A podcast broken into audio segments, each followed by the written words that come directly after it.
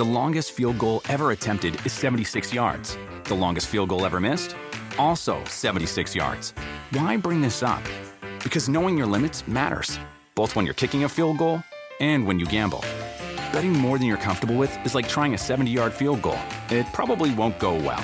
So set a limit when you gamble and stick to it. Want more helpful tips like this? Go to keepitfunohio.com for games, quizzes, and lots of ways to keep your gambling from getting out of hand.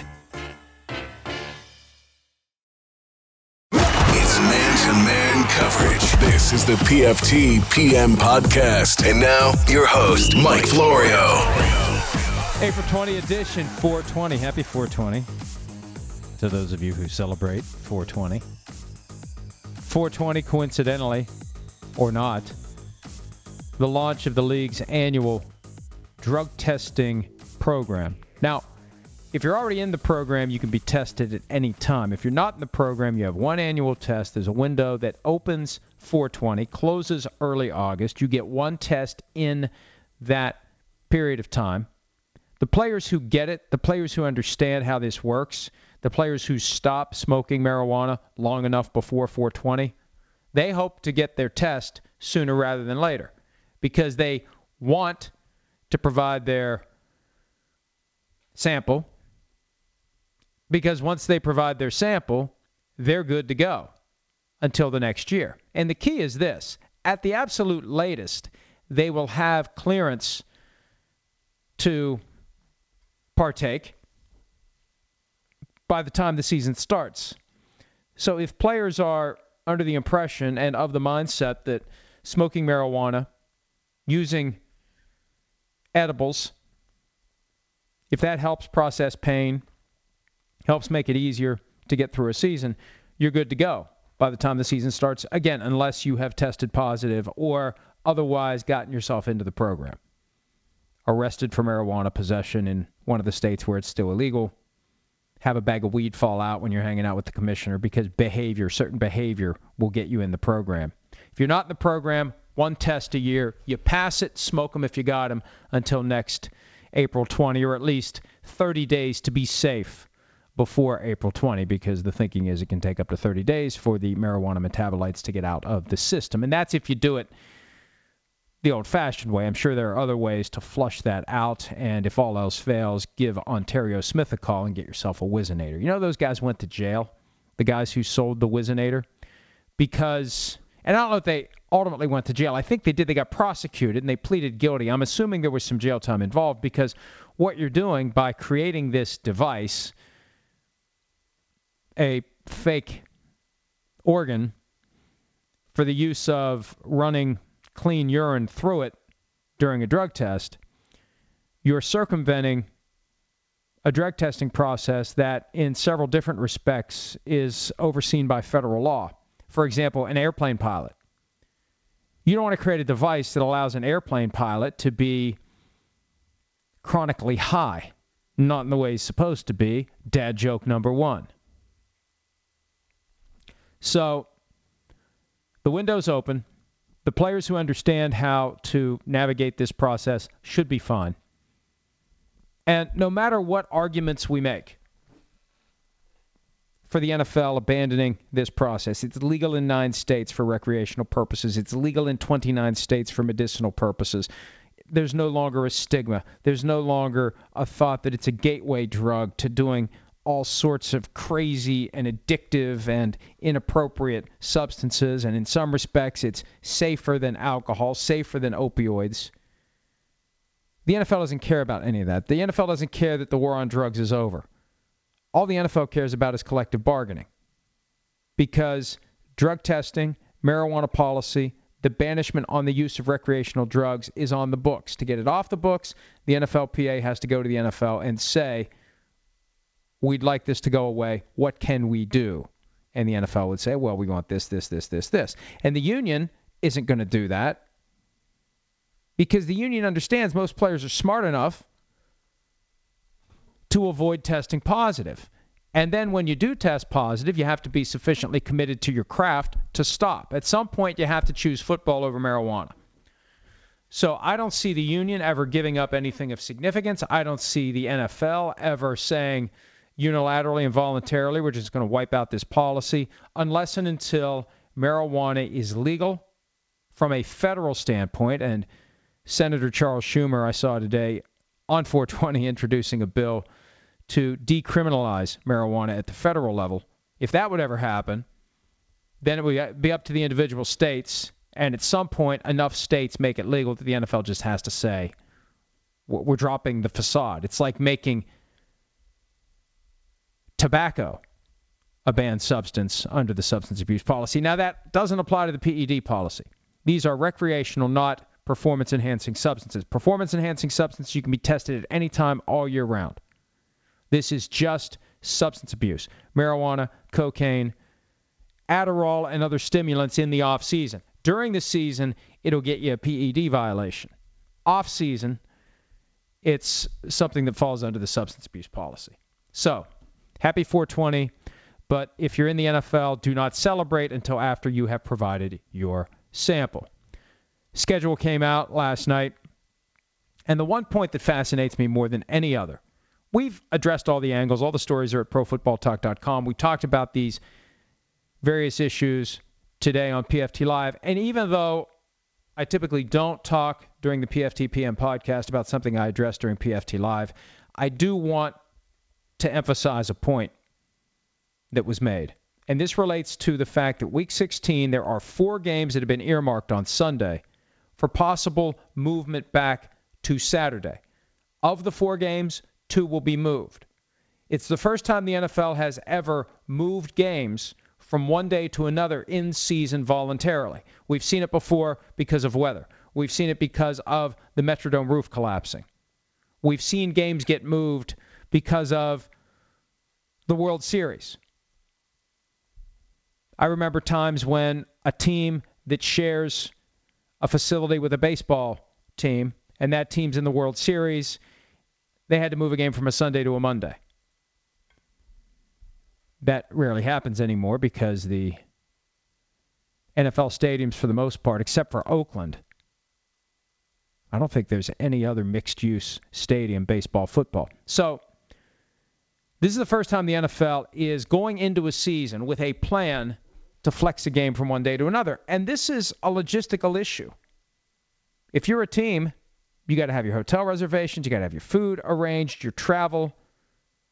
And for the teams involved in these games, they have to have an either or situation. They have to be ready to play Saturday, they have to be ready to play Sunday, and at some point closer in time to the actual game, they will know. I haven't seen exactly when the decision will be made. Obviously, the sooner the better. But here's why this is significant. I interpret this as a signal by the league to the networks. Now, let me just repeat what I wrote today. NBC has not given me any of this. I haven't talked to any of the executives there. They only wake me up for the unimportant meetings. They know that because I have license to write whatever I want to write, they deliberately keep certain things away from me that would put me in a tough spot. I don't know if anybody's had this thought at NBC, CBS, Fox, ESPN, ABC, Turner, anywhere else, but if the NFL is willing and able to voluntarily flex games from one day to another, from Sunday to Saturday, why not flex from Sunday to Monday? That has been for years now something the NFL has said it can't do and it won't do. The first time that possibility came up was when NBC got Sunday Night Football, when Sunday Night Football became the new Monday Night Football, and part of the package was the flex process that allows the NFL to move certain late season games earmarked for Sunday night into that spot in order to ensure that there's not some crap game. And since flex scheduling began, and it starts week 11, week 5 to 10, there can be some flexing because there's always the possibility that a team with a great quarterback that is due to play in that window has that quarterback tear an ACL, and that's that. And I'm not going to name teams or name players because then I'll be accused of applying the jinx. So, with Monday Night Football at ESPN, the package expires after 2021. All the other contracts 2022.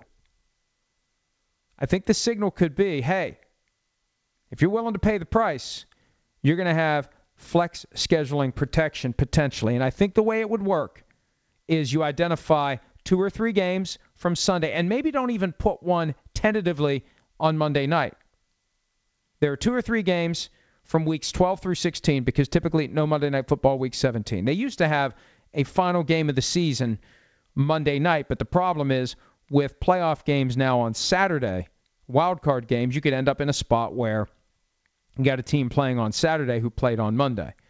So weeks 12 through 16, identify two or three games in April, and there will be a deadline by which the Monday night game will be selected. And if you want to pencil one in for Monday Night Football, so be it. I think it's better, and I think it creates more drama if we don't know which one's going to be the Monday Night Football game. And if Monday Night Football ends up back on ABC or on one of the other three letter networks, the goal is going to be get the biggest audience possible because broadcast networks generate a bigger audience. You got to have better games. So keep an eye on this.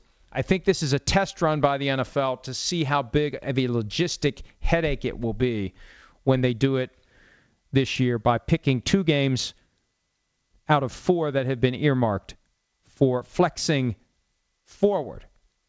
Wait, backward. You know what I mean. They, they know who we mean.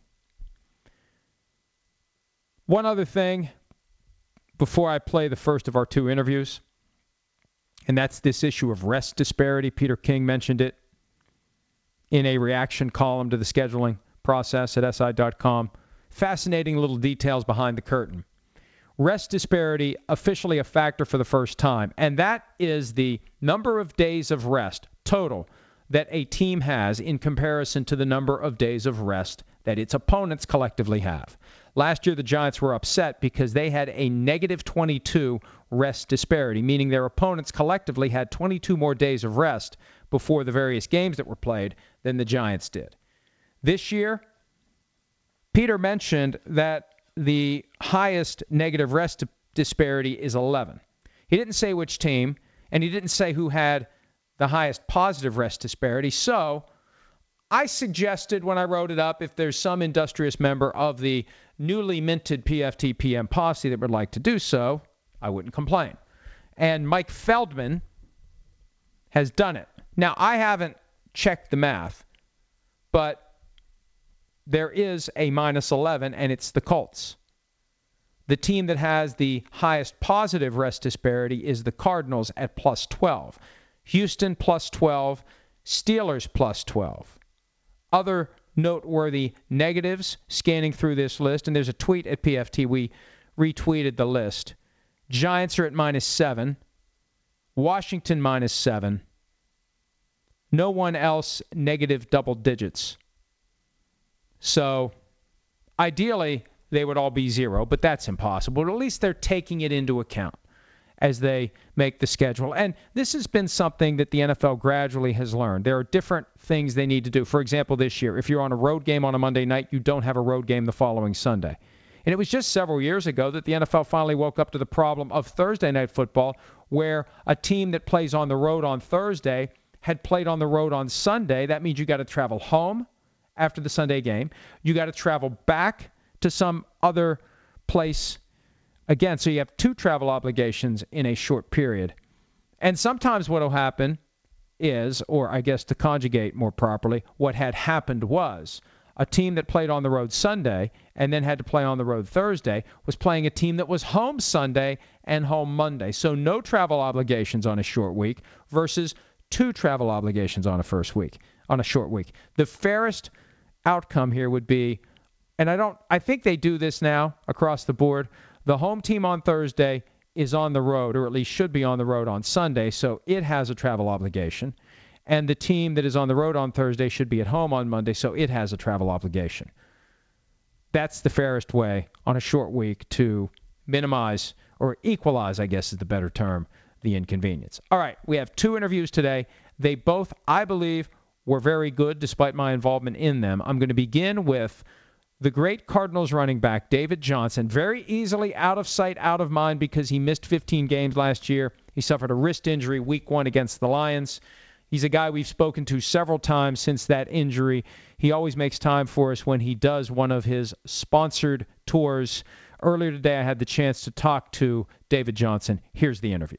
Welcome back. Joining us now, one of the great running backs in the National Football League, and David Johnson joins us on behalf of his partner, Rockin' Protein, the great tasting, high quality protein drink that David trusts. David Johnson, welcome back to the program. How are you, pal?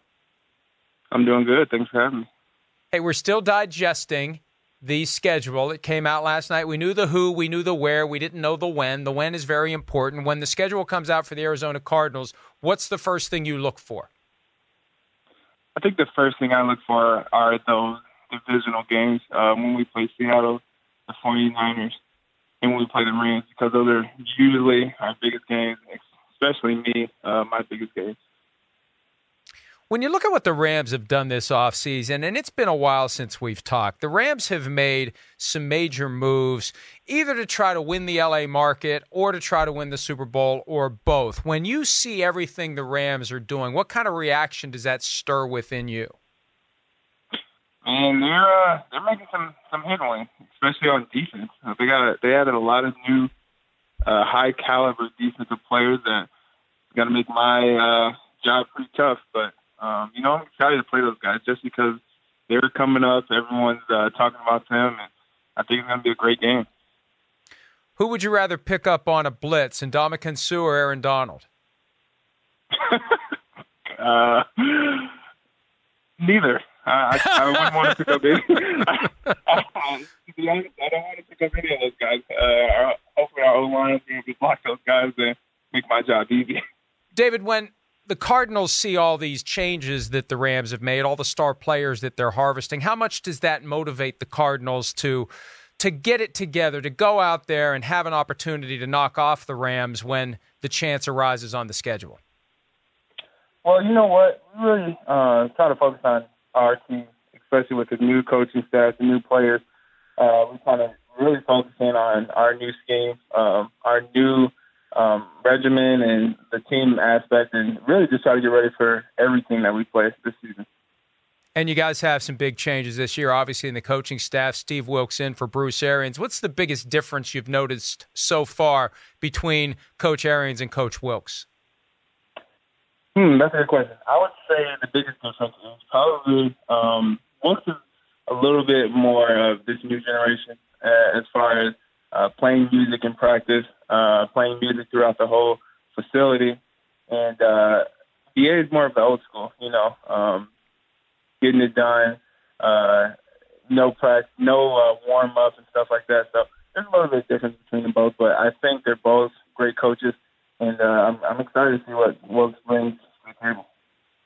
I saw something recently about Coach Wilks that – seems like an old school trade. He says he wants to practice during training camp outside in the heat as much as possible. How do you feel about that? oh, I'm excited. Uh, it should be fun. Um, we'll see when the heat actually starts coming up, and you know when it actually starts getting hot. Uh, we'll see when we'll practice. We'll probably have to just practice super early in the morning, just so it's not so hot outside.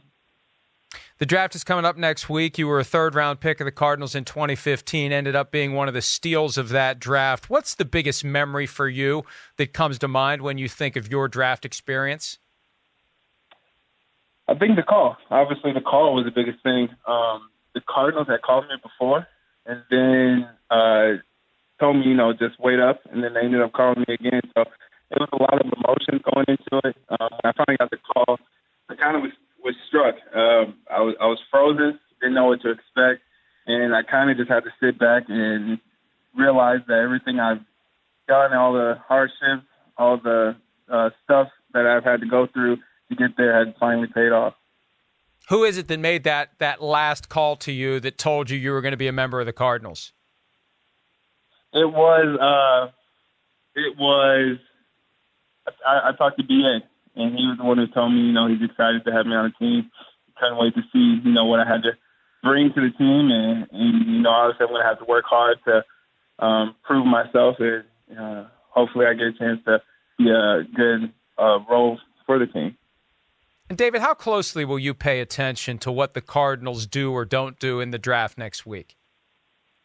I'm always going to pay close attention, just because they're going to be new players, and uh, I'm becoming so somewhat of a veteran.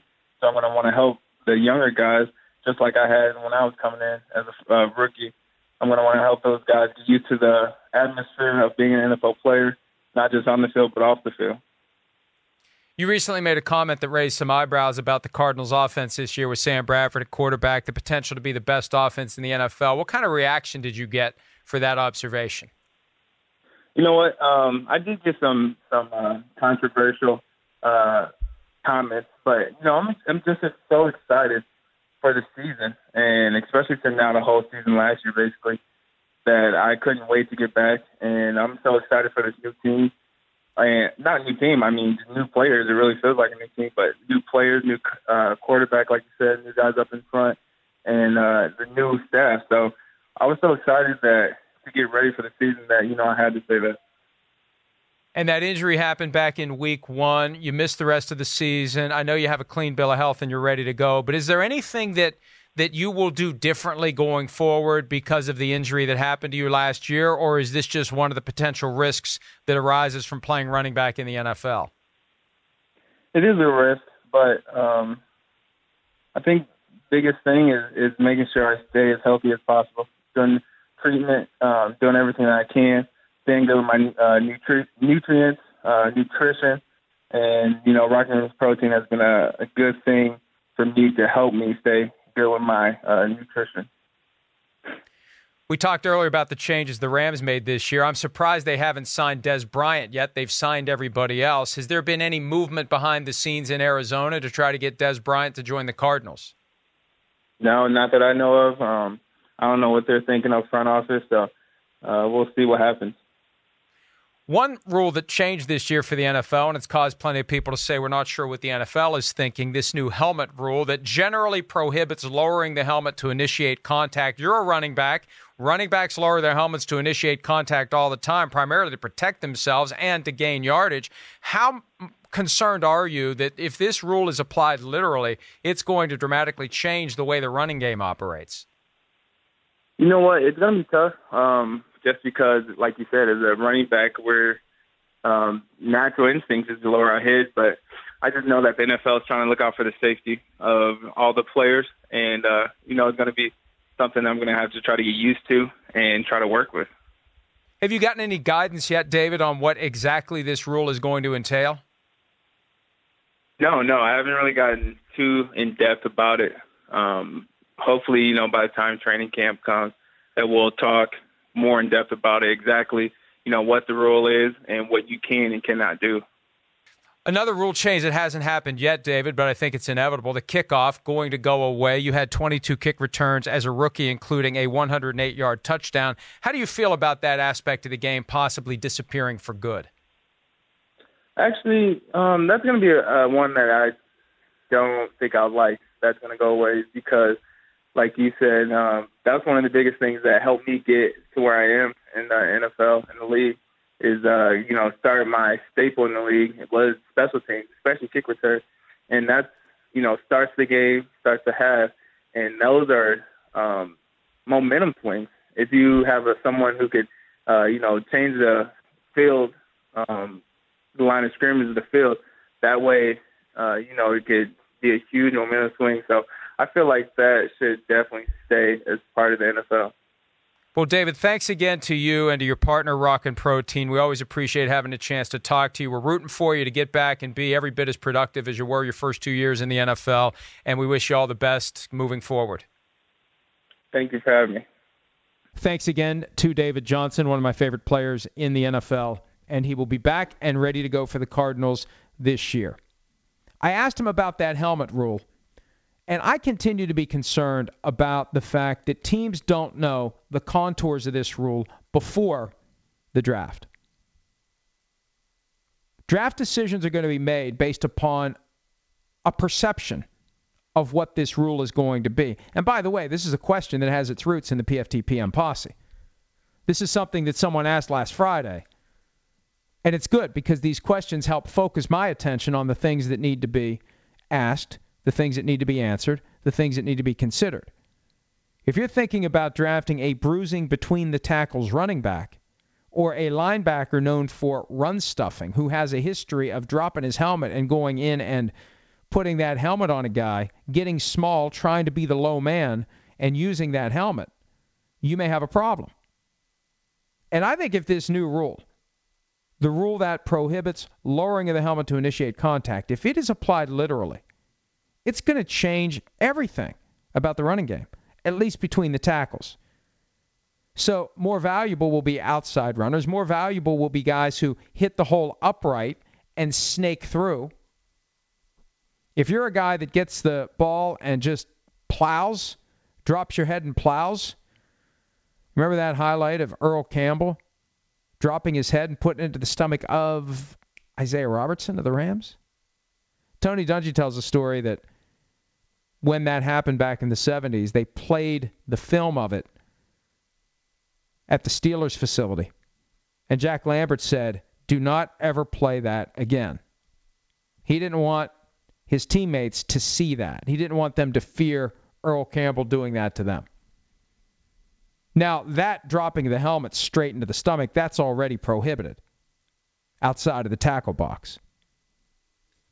Moving forward, what is prohibited, what is allowed, and the teams should know before the draft. I have a feeling the NFL still doesn't know. The way they set this thing up, this very secretive process where no one even knew it was under consideration, they pushed the rule through. Let's push the rule through. Let's get the blank check, and then we'll decide later how much money we're actually going to spend, how much capital we're going to take away from the game, how much we're going to change the game with the license that we've obtained to basically change it dramatically if we want to.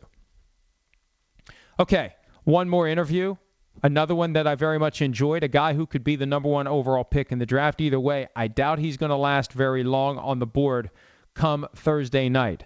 Wyoming's Josh Allen. Here's my conversation with him from earlier today. Welcome back, and now it's time to talk to the guys at the very top of the draft. Let's start with the guy who quite likely could be the first pick overall of the Cleveland Browns. He is former Wyoming quarterback Josh Allen. Josh, welcome to the program.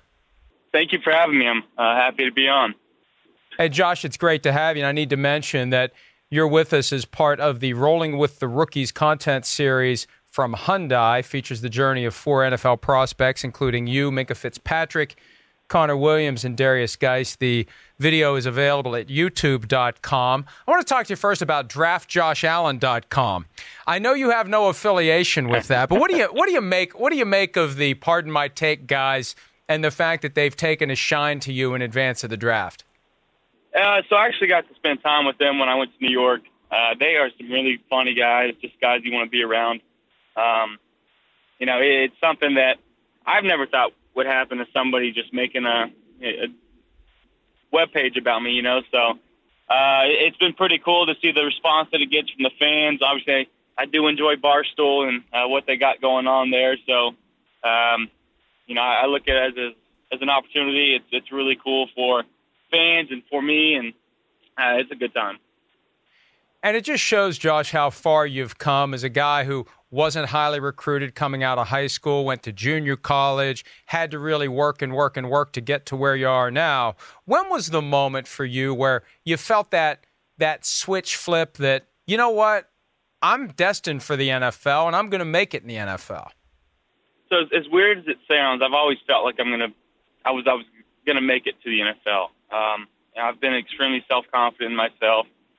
This is the only thing I've ever wanted to do. So I, I kind of distance. I worked my tail off, and um, you know I made it happen. But I think the one, you know, instance going back to playing at Wyoming, you know, the game we beat Boise State was obviously fantastic because they were the number 13th ranked team in the nation, and um, you know we made some plays in there that just kind of solidified my beliefs in myself. Just knowing that I can do it, I can play with the best of them.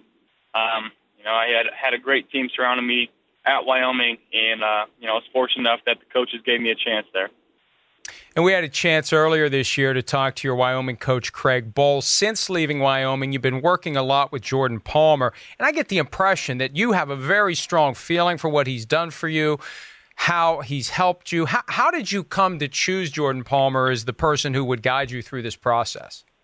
You know, I, I got to meet Jordan going back to May last year, he had one of his camps, the summit, um, at it was Memorial Day weekend, I believe, and he asked me to come out there and be one of the camp counselors, and um, I agreed to it. I got down there with Sam Darnold and Jarrett Stidham, guy from Auburn, great guys. And I just fell in love with what Jordan was about, how he was coaching these kids, uh, the process that went behind it. Obviously, he was in the NFL for I think six or seven years. His brother obviously was in first overall pick, and he's been in the league for a very long time. So he has had this experience, you know, kind of sold him for me. Um, and then you get to meet him, and he is just the most down to earth guy. Uh, he he really cares about people, and uh, you know he's come he's become like a big brother slash mentor to me, and um, I'll be forever thankful for everything that he's done for me. And obviously, Josh, one of the best things a mentor can do is help you get better at the things that you need to improve upon. It's easy to help a guy get better at the things he's good at. The things that need improvement are the key. And I've heard you say in the past that Jordan Palmer has helped you with your footwork. Can you give us an idea specifically as to how Jordan Palmer, what he's done that has helped improve your footwork as you get ready for the next level? Yeah, so Jordan, Jordan's got a really good eye when he sees mechanics. He can tell you what's going on. Um, so for me, I was a big overstride guy. So I would uh, move my left leg and it'd be way out and it threw off the sequencing. My elbow would tend to drop after that. The ball would sail on me. So what he would do, he would first get a band and put them around my ankles so it forced me to be uh, fairly narrow. Then he would have me go through drills. He'd push me back. He'd um, try to get me in the most uncomfortable positions uh, and then when I was about to throw, I had to find that perfect base. And, you know, after a couple of weeks, I started to feel it, and I, I can self correct myself now. And, um, you know, anything that Jordan sees, I trust because anything that he's told me has worked. Uh, so it, it's been a blessing to have him.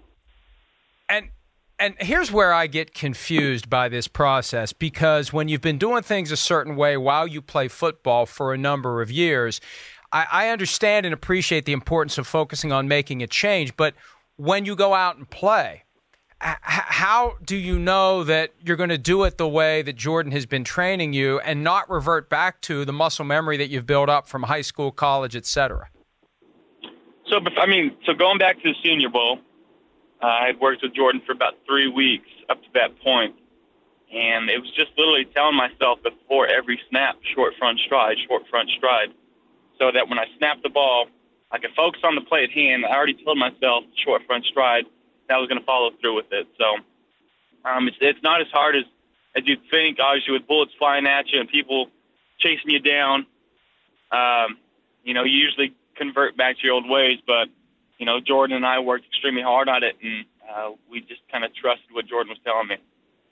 Apart from any mechanics, Josh, what's the best advice you've gotten in advance of this process? Um, you know, going back to what Carson Wentz told me a couple couple years ago, or last year, I should say, uh, just knowing that you're stepping in to be the face of a franchise. You got, you know, guys that are 30 year old dudes with families, and they're caring about them. They're looking at you to be, you know, the guy, and that's going to help them win games and be the leader of the team. So. Um, you got to be mentally prepared for it, and throughout all the stuff we've been doing with Jordan, you know, pairing that up and uh, learning as much as we can about defense and uh, different systems in the NFL offensively. Uh, you know, it's just about staying cool, being yourself, um, and then going out there and, and having fun playing the game of football. It's been a long process for you and the other guys who are going to be drafted over the past several months. What part of it, Josh, have you liked the most?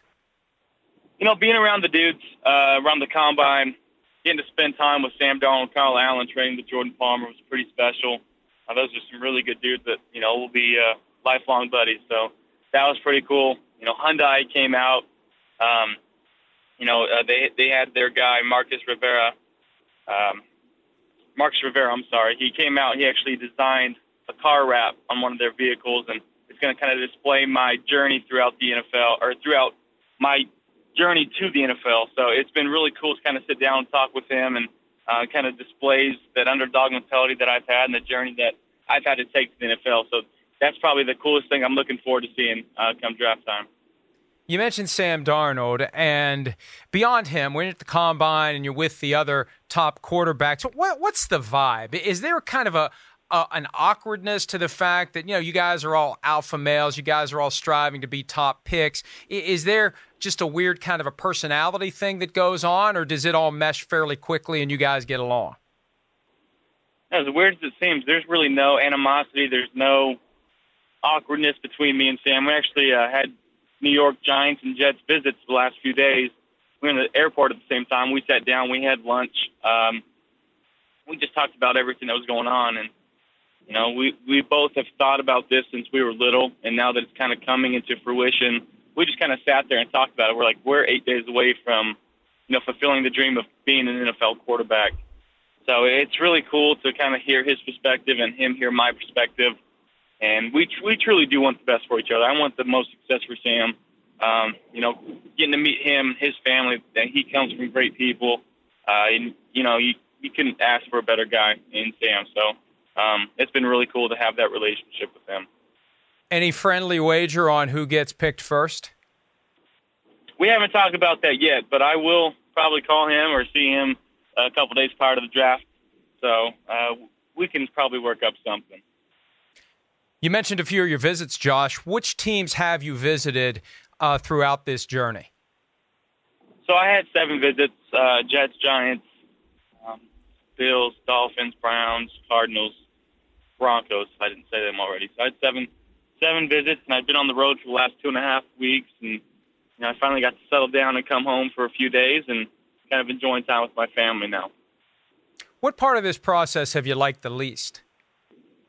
You know, I think it's a little overdrawn. I think that it could be shorter. Um, I understand that people have to uh, do their due diligence. Teams have to, you know, see these guys day in, day out, and they have to kind of make up their minds on who they want to pick. But it's been a super long process, and you look, you turn on the TV, ESPN or NFL Network, and it, they're talking about the same thing every day, and that's probably what tires me the most. I, you know, I don't understand what they can talk about uh, for that long, but it's uh, part of the process. I've enjoyed it, and I, I probably wouldn't have changed a thing throughout the past. So, what bugs you the most when you hear people talking about you on TV or elsewhere? Uh, the inaccuracy issues, and you know, going back to college, having a 56% completion percentage. Obviously, it's not great, but I think that um, yeah, it's a little blown out of proportion. I do think that I'm accurate, and uh, you know, Jordan Palmer's helped me out a lot throughout this process with getting my feet right. And uh, once once we did that, you know, um, throwing the ball a little easier, the ball's coming out, and it's it's where it's supposed to be. Why do you think that the completion percentage doesn't accurately reflect your overall accuracy?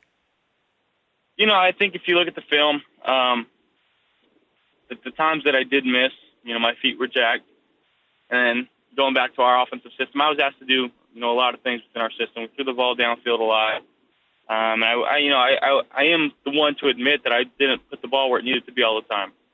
But you know, given the circumstances that we had in Wyoming, Wyoming, um, you know, we won, you know, two uh, back-to-back eight-win seasons. So uh, it was a place where, you know, we ended up winning football games, and uh, you know, I think that I helped out in that manner and put the team in the best position to win football games. So, um, yeah, that's about it. You, you mentioned the visits that you made earlier in our discussion, and a lot of folks don't realize there's a difference between making a visit to a team and having a private workout because they have to come to you for the private workout. How many private workouts have you had in advance of the draft? Only one. Only one. Who who was it? Uh, I'll keep that information disclosed if you don't mind. Oh, I do mind. Come on, man. You say we don't have anything to talk about sorry. before the draft.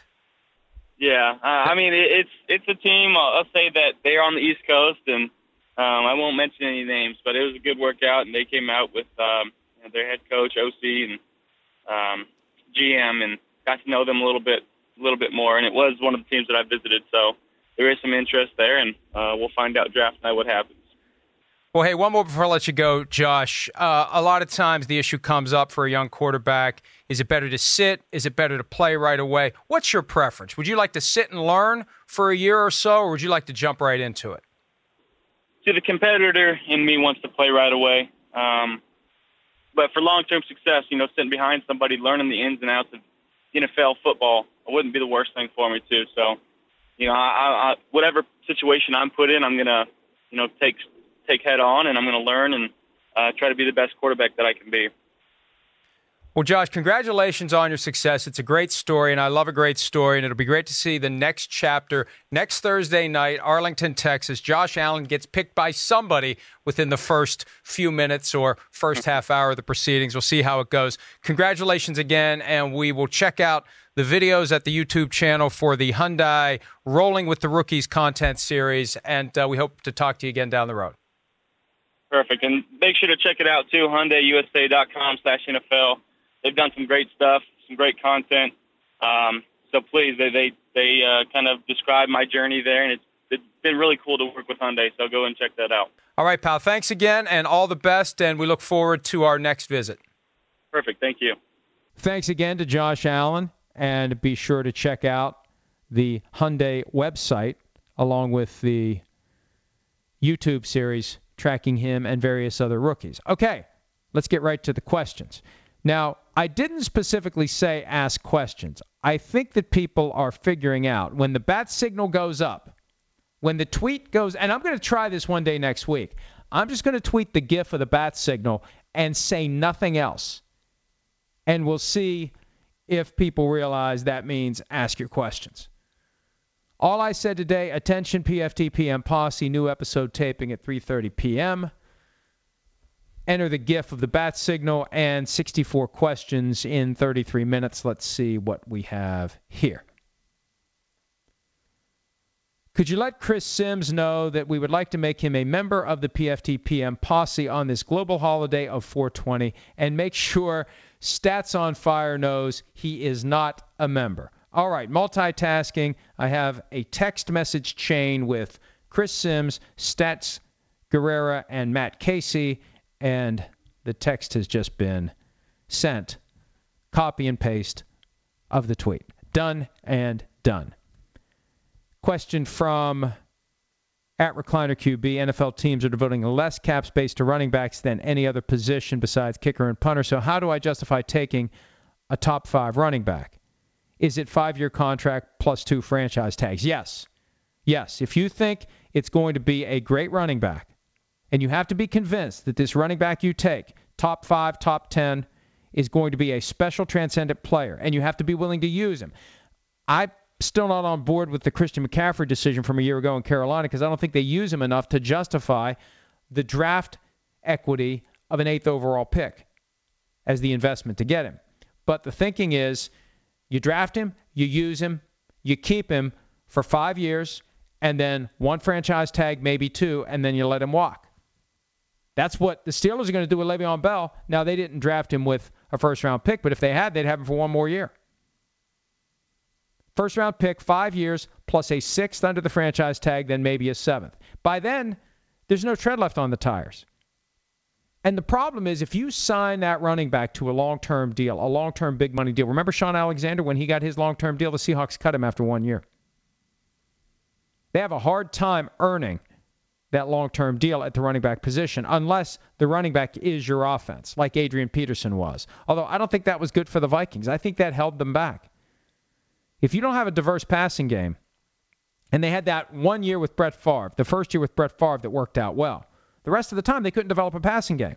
So you're eventually going to come up against a team that shuts down your running game and you're screwed. So if you're going to go running back, you better be ready and willing and able to end the relationship at the appropriate time, even if your fans all have the guy's jersey and want him to be there. With a running back, you don't want to get caught paying him huge money in the year that the skills begin to drop off dramatically. At Niner season, I'm just here for the t shirts. We are working still on the PFT PM Posse t shirt. Black 88 Elite, would you let Stats on Fire know he is clearly not a member of the PFTPM posse? Hashtag no loyalty. I will let him know. Again, he is not in the PFTPM posse. And now, of course, I have accidentally exited the chain. I'm back. Sergio D. Hey, Paisano. What's up, Paisano? Albert Breer said the NFL has invested an eight figure sum in the new Tottenham Stadium. Is this true? If so, what does it suggest about an NFL future in London? I still think that until supersonic flight returns, the NFL will continue to use the possibility of a team in London as the carrot to get people to buy the tickets and show the appropriate enthusiasm as the NFL continues to expand the annual slate of games.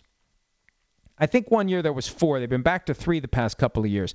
I think the long term play here is to eventually have six, seven, or eight games played in London every year. The equivalent of the cereal boxes, the little cereal boxes that are shrink wrapped together. You get a variety pack. You still get eight games, but it's different teams, it's different games. I think that's where this is headed. So it's important to have the facility if you're going to play the eight games. It doesn't mean a team is there, it means at some point there's going to be a more robust schedule of games. And you're going to have the equivalent of a home team experience. You're just going to see different teams every time you go. And there will be teams that have a connection to London, like Jacksonville. Now, if they ever do move a team there, I think they need to move two teams there. And I'm not in favor of an expansion franchise. There aren't enough quarterbacks to go around with 32. You'd have to find teams currently on the NFL grid and move them to London. And you need two, I think, to make it work. Because then you have a geographic rivalry, excitement, intrigue, but I think that not just travel. And I talked about this earlier in the week. Tax rates, exchange rates, salary cap disparities.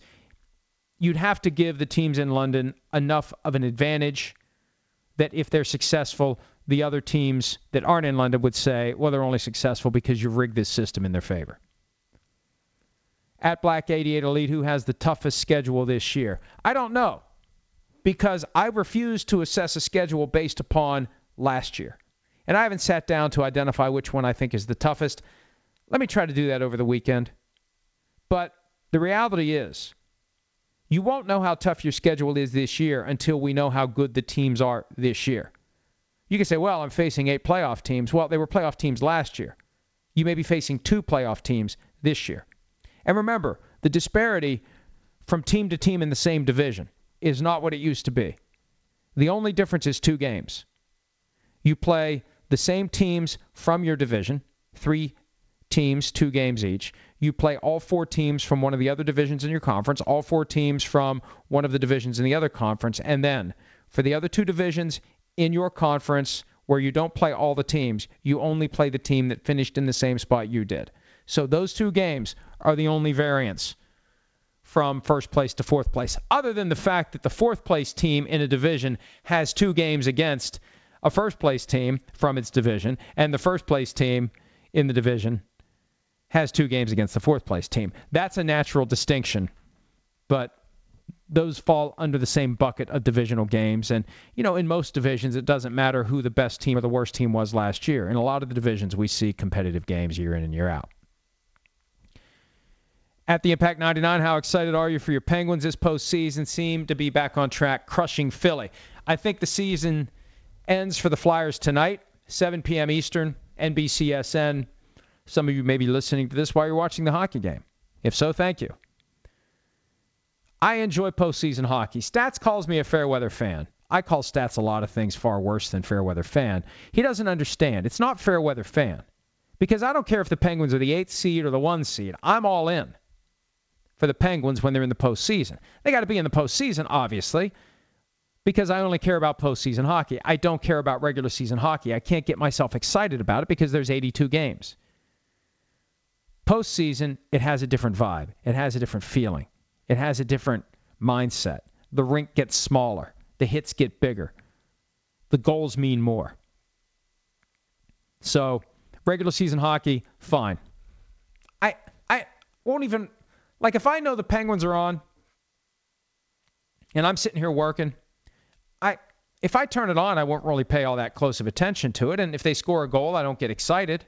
If they give up a goal, I don't get excited. I know there's 82 total games. So that's not fair weather fan. That's just recognizing the fundamental difference between regular season and postseason hockey. What else do we have here? At Recliner QB has a tweet that is confusing me about Recliner QB's job. I work from home for a large cloud software company and I demo accounting, ERP, project management, etc. software for companies, helping them choose correctly and helping them process efficiency consulting. I am called a senior solution consultant. That must that that I assume relates to something from yesterday's 100 minute marathon that I have forgotten. So I apologize.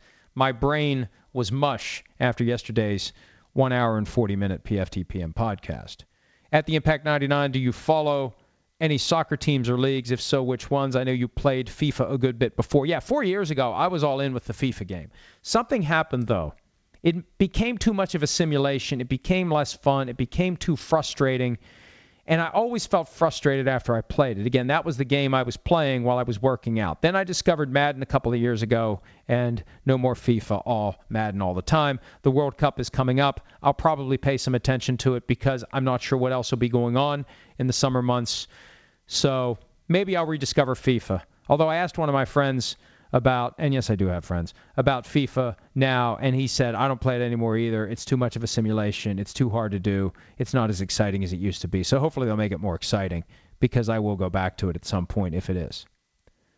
At Recliner QB, as someone who has had a total of six shoulder surgeries, four on the right and two on the left, Luck's shoulder will never be the same, especially after jacking it up, rehabbing too fast. Colts GM should not have that level of confidence in his shoulder.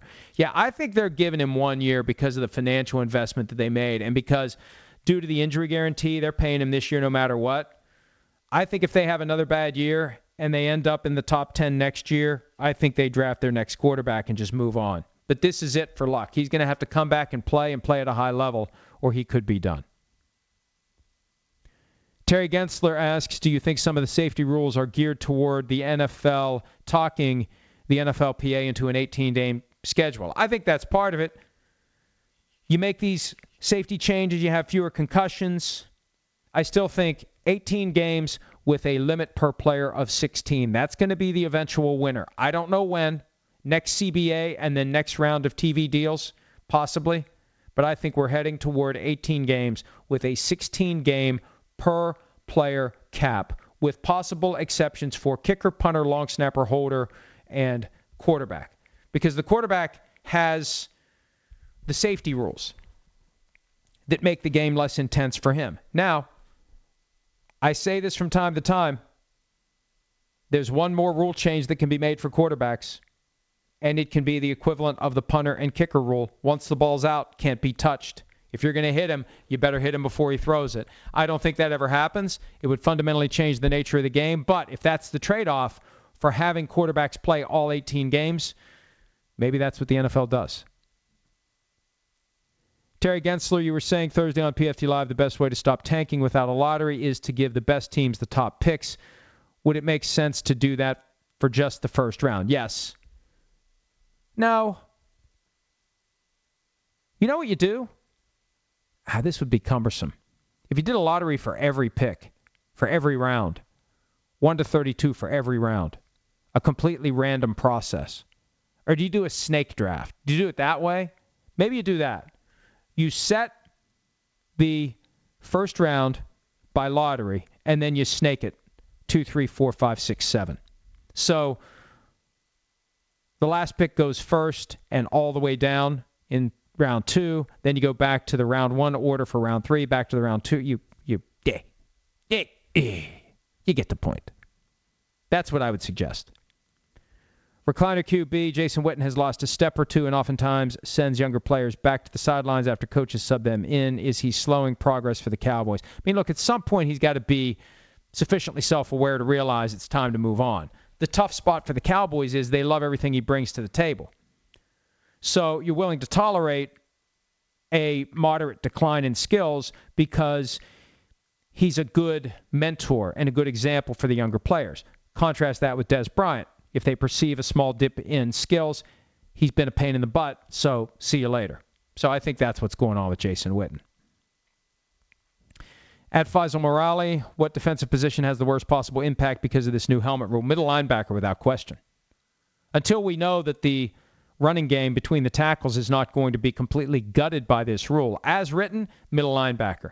Because middle linebacker is the guy that's dropping the helmet and stuffing the hole and getting low and taking down the ball carrier. And maybe weak side linebacker in the Tampa 2 system because it's all funneled toward the weak side linebacker making the tackles. So if you're the guy making the tackles in space, it's going to affect you as well until we know more about what this rule is really going to be. Brady asks, or at least observes, was in rural New Jersey hotel last night for a work trip, and the only thing on TV was schedule predictions and strength of schedule lists, and I kind of wanted to die hashtag overrated. Listen, stats hates that I feel this way, which only makes me feel better about it. I think it's a waste of time. I saw Maurice Jones-Drew doing this last night, going game by game for a team, applying a W or an L. You can't predict what's going to happen during the regular season when you haven't even had the draft yet. And you definitely can't predict what's going to happen in December. Teams change dramatically from January until December. We know that. We see that. We live that every year. But you know what? In April, we got nothing else to talk about. So we allow ourselves to get captivated by this process of, gee, how good is my team going to be? That's why the ESPN total numbers were all screwed up. There was no team worse than 5 and 11 in the ESPN team by team assessment of schedule and potential success. And that's why out of 256 possible games, there were 289 winners. Faisal Morali, if the commissioner or the owner tried weed, do you think they'd change their positions on the weed prohibition? Well, first of all, you're assuming that there are owners. Well, let me rephrase that and choose my words as carefully as possible. You are assuming that no owners are actively smoking marijuana or using marijuana.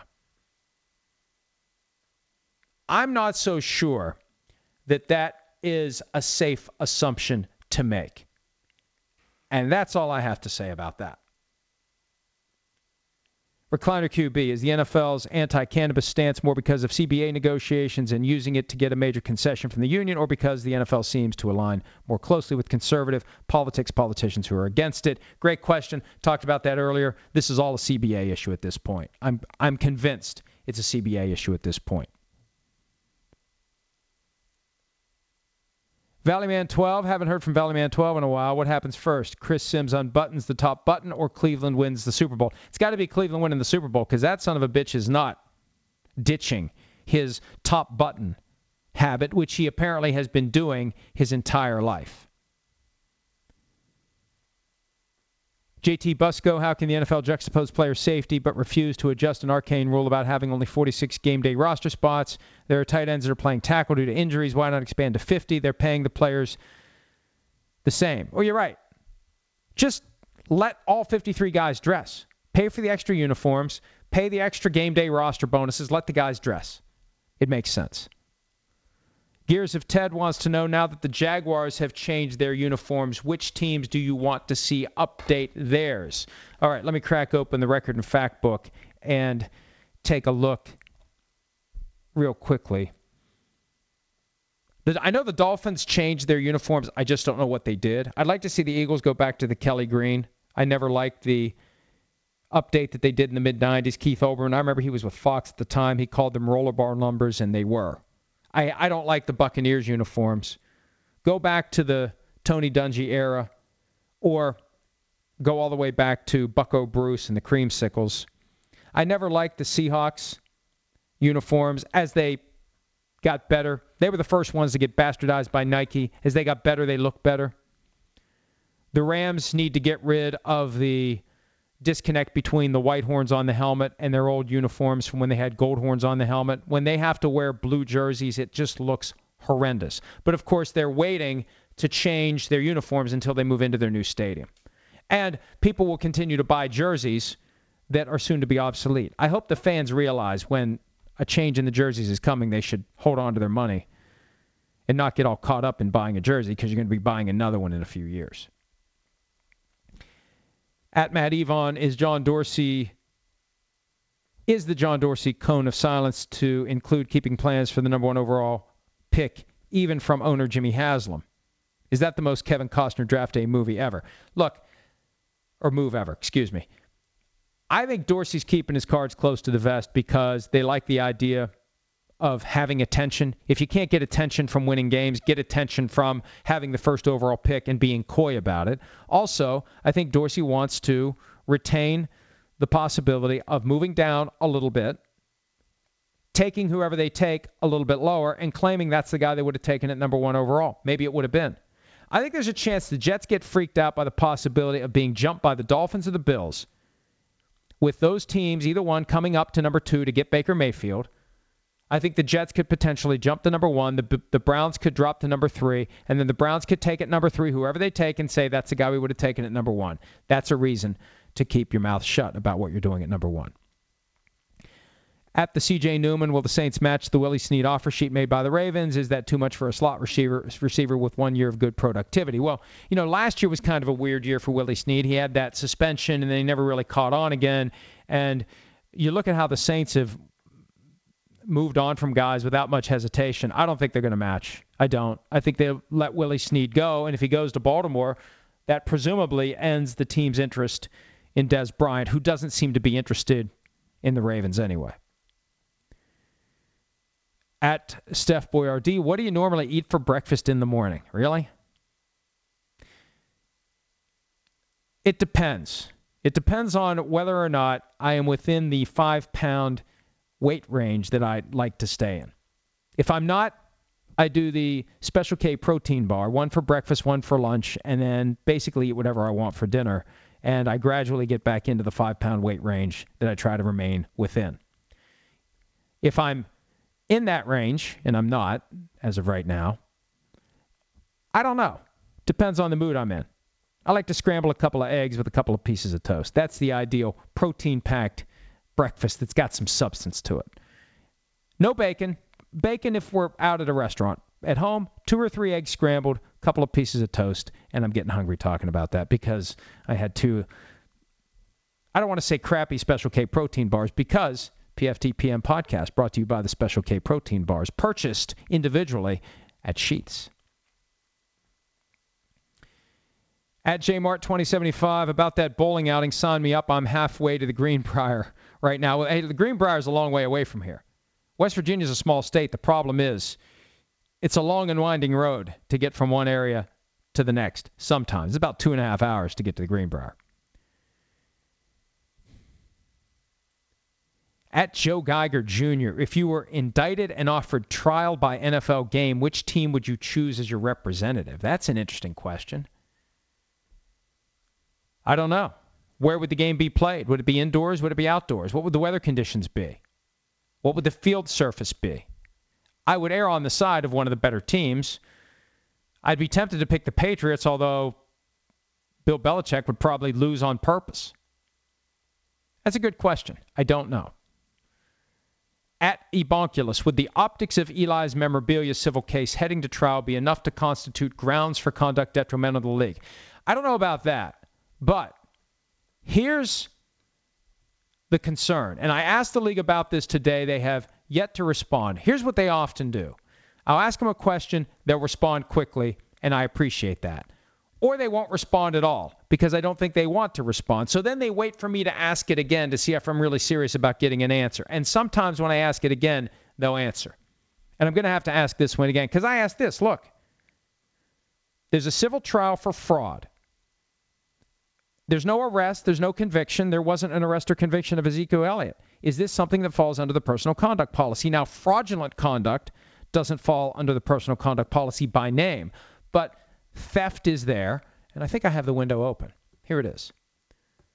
Actual or threatened physical violence. Well, obviously that's not the case here. Assault and battery, including sexual assault or other sex offenses. No, that's not here. Violent or threatening behavior toward another employee or a third party in the workplace. No. Stalking, harassment, or similar forms of intimidation. No. Illegal possession of a gun or other weapon. No. Illegal possession, use, or distribution of alcohol or drugs. No. Possession, use, or distribution of steroids or other PEDs? No. Crimes involving cruelty to animals as defined by state or federal law? No. Here, here it is. There it is. Crimes of dishonesty, such as blackmail, extortion, fraud, money laundering, or racketeering. Now, crime is the key word because there's no allegation that Eli Manning has committed a crime. But if a fraud has been perpetrated, Sometimes the only reason there's no crime is because a prosecutor hasn't decided to file charges.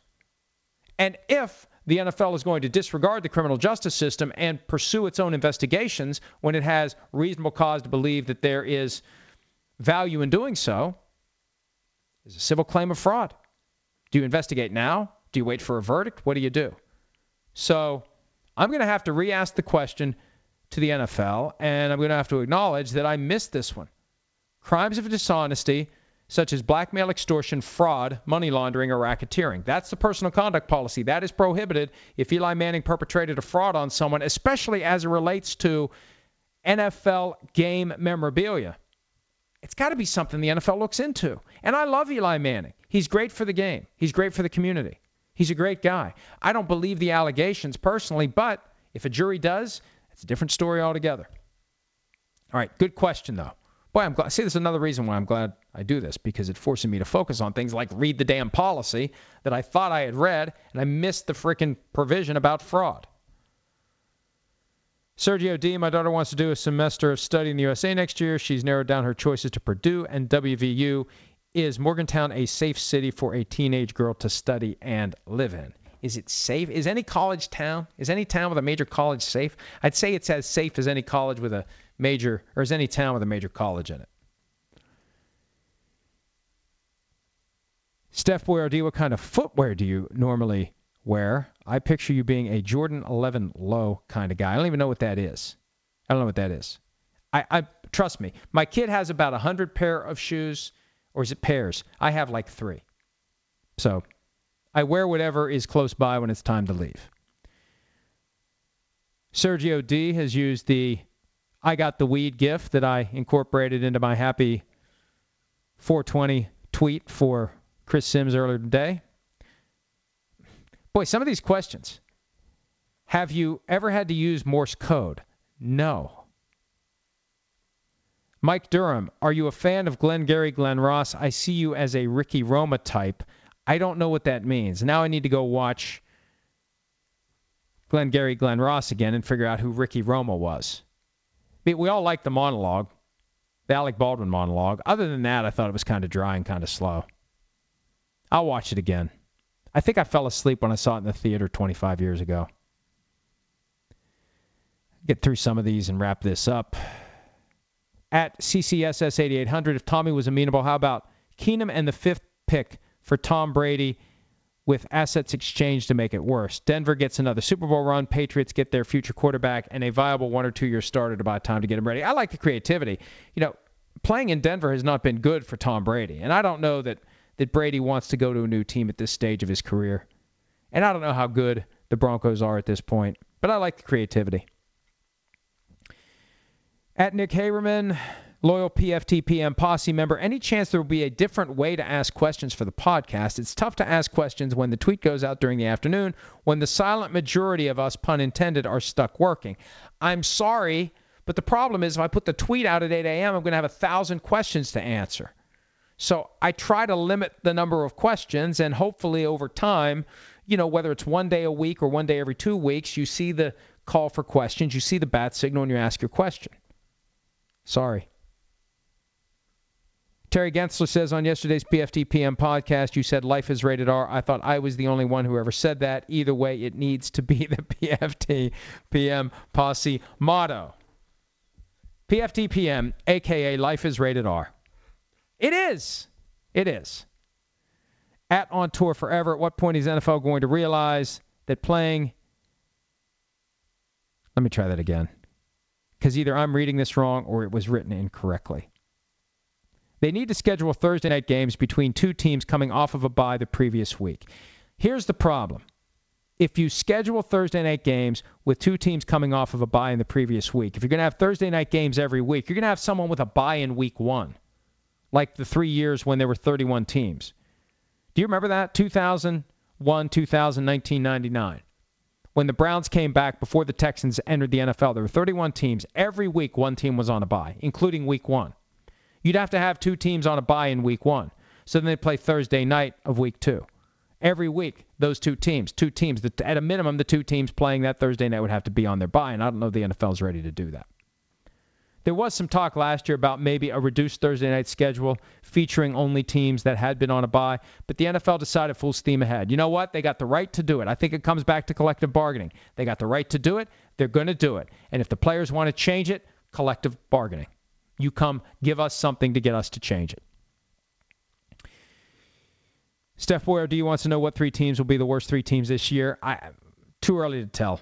You know, the NFL every year, the past few years, has had a team that I could point to and say that team has no chance of making it to the playoffs this year. Last year it was the Browns. The year before that it was the Browns. This year, is there a team I can look to and say that team has no chance to make it to the playoffs? I don't think there's a team that I can say that about. To say that that team has no chance whatsoever to make it to the postseason. Because the Colts, if they don't have Andrew Luck, I'd say they have no chance. But as far as I know, they're going to have Andrew Luck. Washington, I'm tempted to say they have no chance, but maybe they do with Alex Smith. There's no other team that I look at and I say that team has no chance. Maybe the Cardinals. I hate to say that because I like the coaching staff, I like the front office, I like a lot of the players, but Sam Bradford and Mike Glennon, that's dangerously close to no chance to make it to the playoffs. All right. At Mr. Neely B, can you pull back the curtain a bit? How did this, the decision to add Chris Sims to PFT Live come about? L- let me just peel it a little bit. I don't want to get into the nuts and bolts as to how we picked Chris Sims because we interviewed and auditioned several different people, and it was not an easy decision by any means. But what we decided was that NBC likes having the simulcast on the air. Contrary to reports you may have seen, we are not due to be canceled. But NBC thought that to take it to the proverbial next level, it would be useful to have a second voice. Somebody who could be a foil for me, somebody that I could make fun of, somebody who could make fun of me, somebody who would disagree with me, somebody that I would disagree with. And that isn't really Stats' role. Stats was kind of becoming that, but Stats is a producer and he needs to be focused on producing, not focused on being part of the show. He has a specific role now, which is teeing us up with certain questions, resolving the PFT Live draft, but they wanted somebody who would basically go toe to toe with me. And you bring in a former player, it's a different perspective. So I've got my perspective, Chris has his perspective, and we kind of hash things out. So that's where the decision to do that came from. And they were erring on the side of a former player. We tried a bunch of different people, and there were several that I think would have been great. It would have been great. But at the end of the day, Chris was the guy who was offered the position, and again, I out of respect for the people who were auditioned but didn't get it, I don't think it's fair to get into the nuts and bolts and the whys and the wherefores and why we picked Chris. And it was not easy. But Chris has been fun. He's a great guy. He's already one of my best friends. Yes, I have friends, and uh, I look forward to his visit this summer. And he it's by the way, it's now 420 on 420, although probably not for you because this podcast, like most, not live. Steph Boyardee, who is the best player on your Madden Ultimate team? Right now, it's the Brian Dawkins 98 Ultimate Legend that I got on a trade end of all the Ultimate Legends. They give you an Ultimate Legend player like every week for six or seven straight weeks, and then all of a sudden, they don't explain this, all of a sudden you can trade him in. I traded him in for Brian Dawkins, and he's pretty unstoppable. Although the Derrick Brooks 98 that I have finagled, in certain packages where he blitzes, you can't get the ball off before he has you down. Offensively, I need to beef up the offense a little bit. I still have Deshaun Watson 95 quarterback. I think he's reached a ceiling because you know the teams that you play online are getting better and better as the program gets deeper and deeper into its life cycle of one year and then you got to start from scratch with a team that's a 58. But the teams are getting better and better. And Deshaun Watson, I got to do better than a 95 Deshaun Watson. I got to find a 99 Deshaun Watson out there somewhere. I got a 96 Christian McCaffrey, good for ground and pound. A 93 Tevin Coleman, who's faster than Christian McCaffrey, nice change of pace. My receivers are good, not great. I got to work on. I got to get some people on the right side of 95. More people on offense on the right side of 95. My defense is consistently and gradually getting guys on the right side of 95. I need to do that offensively as well. I need I need to go work out and play Madden now between wanting scrambled eggs and toast and wanting to work out, I'm going to be busy once we're done. Good question from Darren M. Oval. What's my all-time favorite interview? I, I, I really like Tyrann Mathieu because he's so candid and he's so passionate. The most fun I had doing an interview was when we had Pac-Man Jones on the program, and he said the F word and shit live on the air. I had to apologize for Pac-Man Jones when we came back on the air. Also, I enjoyed the Joe Mixon interview from last year. That was the one time I departed from my my general rule that I treat guests on my show like guests in my home because I decided, you know what, Joe Mixon is going to be asked tough questions. He needs to be ready for it. He needs to be asked tough questions about the sucker punch that he threw in Oklahoma. A female was on the wrong end of it. And I, I went after him pretty aggressively. And I think he, for the most part, he held up well. But uh, that that was like being back in the practice of law again. Not that I want to do that on a regular basis, but that was that was different. That one stands out because it's different the other ones I've done. Also, one last one. We were at the league meetings a few years ago, and Bob Vasilopoulos, who is an excellent field producer, there's a great video of him at the Jordan game against the Cavaliers where he runs out with a microphone and a camera crew to get to Jordan and get sound from him right after that game he, he is relentless. He is aggressive. He is a great guy. And when he is on site at a setting like the league meetings, he'll go put the arm on people, as he'll say, to get them to come do an interview. So I'm sitting there ready to go. I don't know who he's going to show up with. We're just cranking these interviews out. Around the corner comes Jerry Jones. And Jerry Jones went for 20 minutes and he was great. And during the interview, a fly kept landing on his face and he never was affected by it. He never batted at it. He never flinched. He, the fly kept landing and flying and landing and flying, and he was focused on the questions, the answers, and not doing anything that would take away from the overall presentation. That was that was impressive. You get a fly that keeps landing on your face, sooner or later, you're going to crack, and he never did. All right. One last question, and then we're going to wrap up today's PFTPM podcast. Of all the places in the world you could live, why would you choose West Virginia? Just curious. It's not like they have any tax benefits or anything. Oh, trust me, I know. Every April, I know six and a half percent. And I I do the math every year, and I explain to my wife this is what it costs for the privilege to live in West Virginia. But you know what? It's worth it. Here's why. We live here primarily because of family. My wife's family lives in the town that we live in. Parents, both alive, siblings here, nieces and nephews here. We have a piece of land that is right at the edge of nowhere, although people who come in from New York say the whole thing is beyond the edge of nowhere. It's not the sticks. Al Michaels, I think, is under the impression that I live out in the middle truly of nowhere. And I guess in comparison to LA it is, but we're close to wherever we need to go. NBC has never said to me, we want you to move to Connecticut, we want you to move to New York, we want you to move here. They've equipped me with everything I need to do everything out of my house. Why would I move? Why would I move? It's where I've always lived. I grew up in a different part of the state, ended up at law school at West Virginia, met my wife there. We were both in Pittsburgh for a while, and the pool 100 miles south was too strong. We moved down here. We both practiced law here, and really, if the dominoes had not fallen the way they had, there's no way I end up in this business. Because if I'd stayed in Pittsburgh and if I'd practiced at the firm I was with in Pittsburgh, it would have been grind, grind, grind, grind, grind. Never a chance to develop any other interests.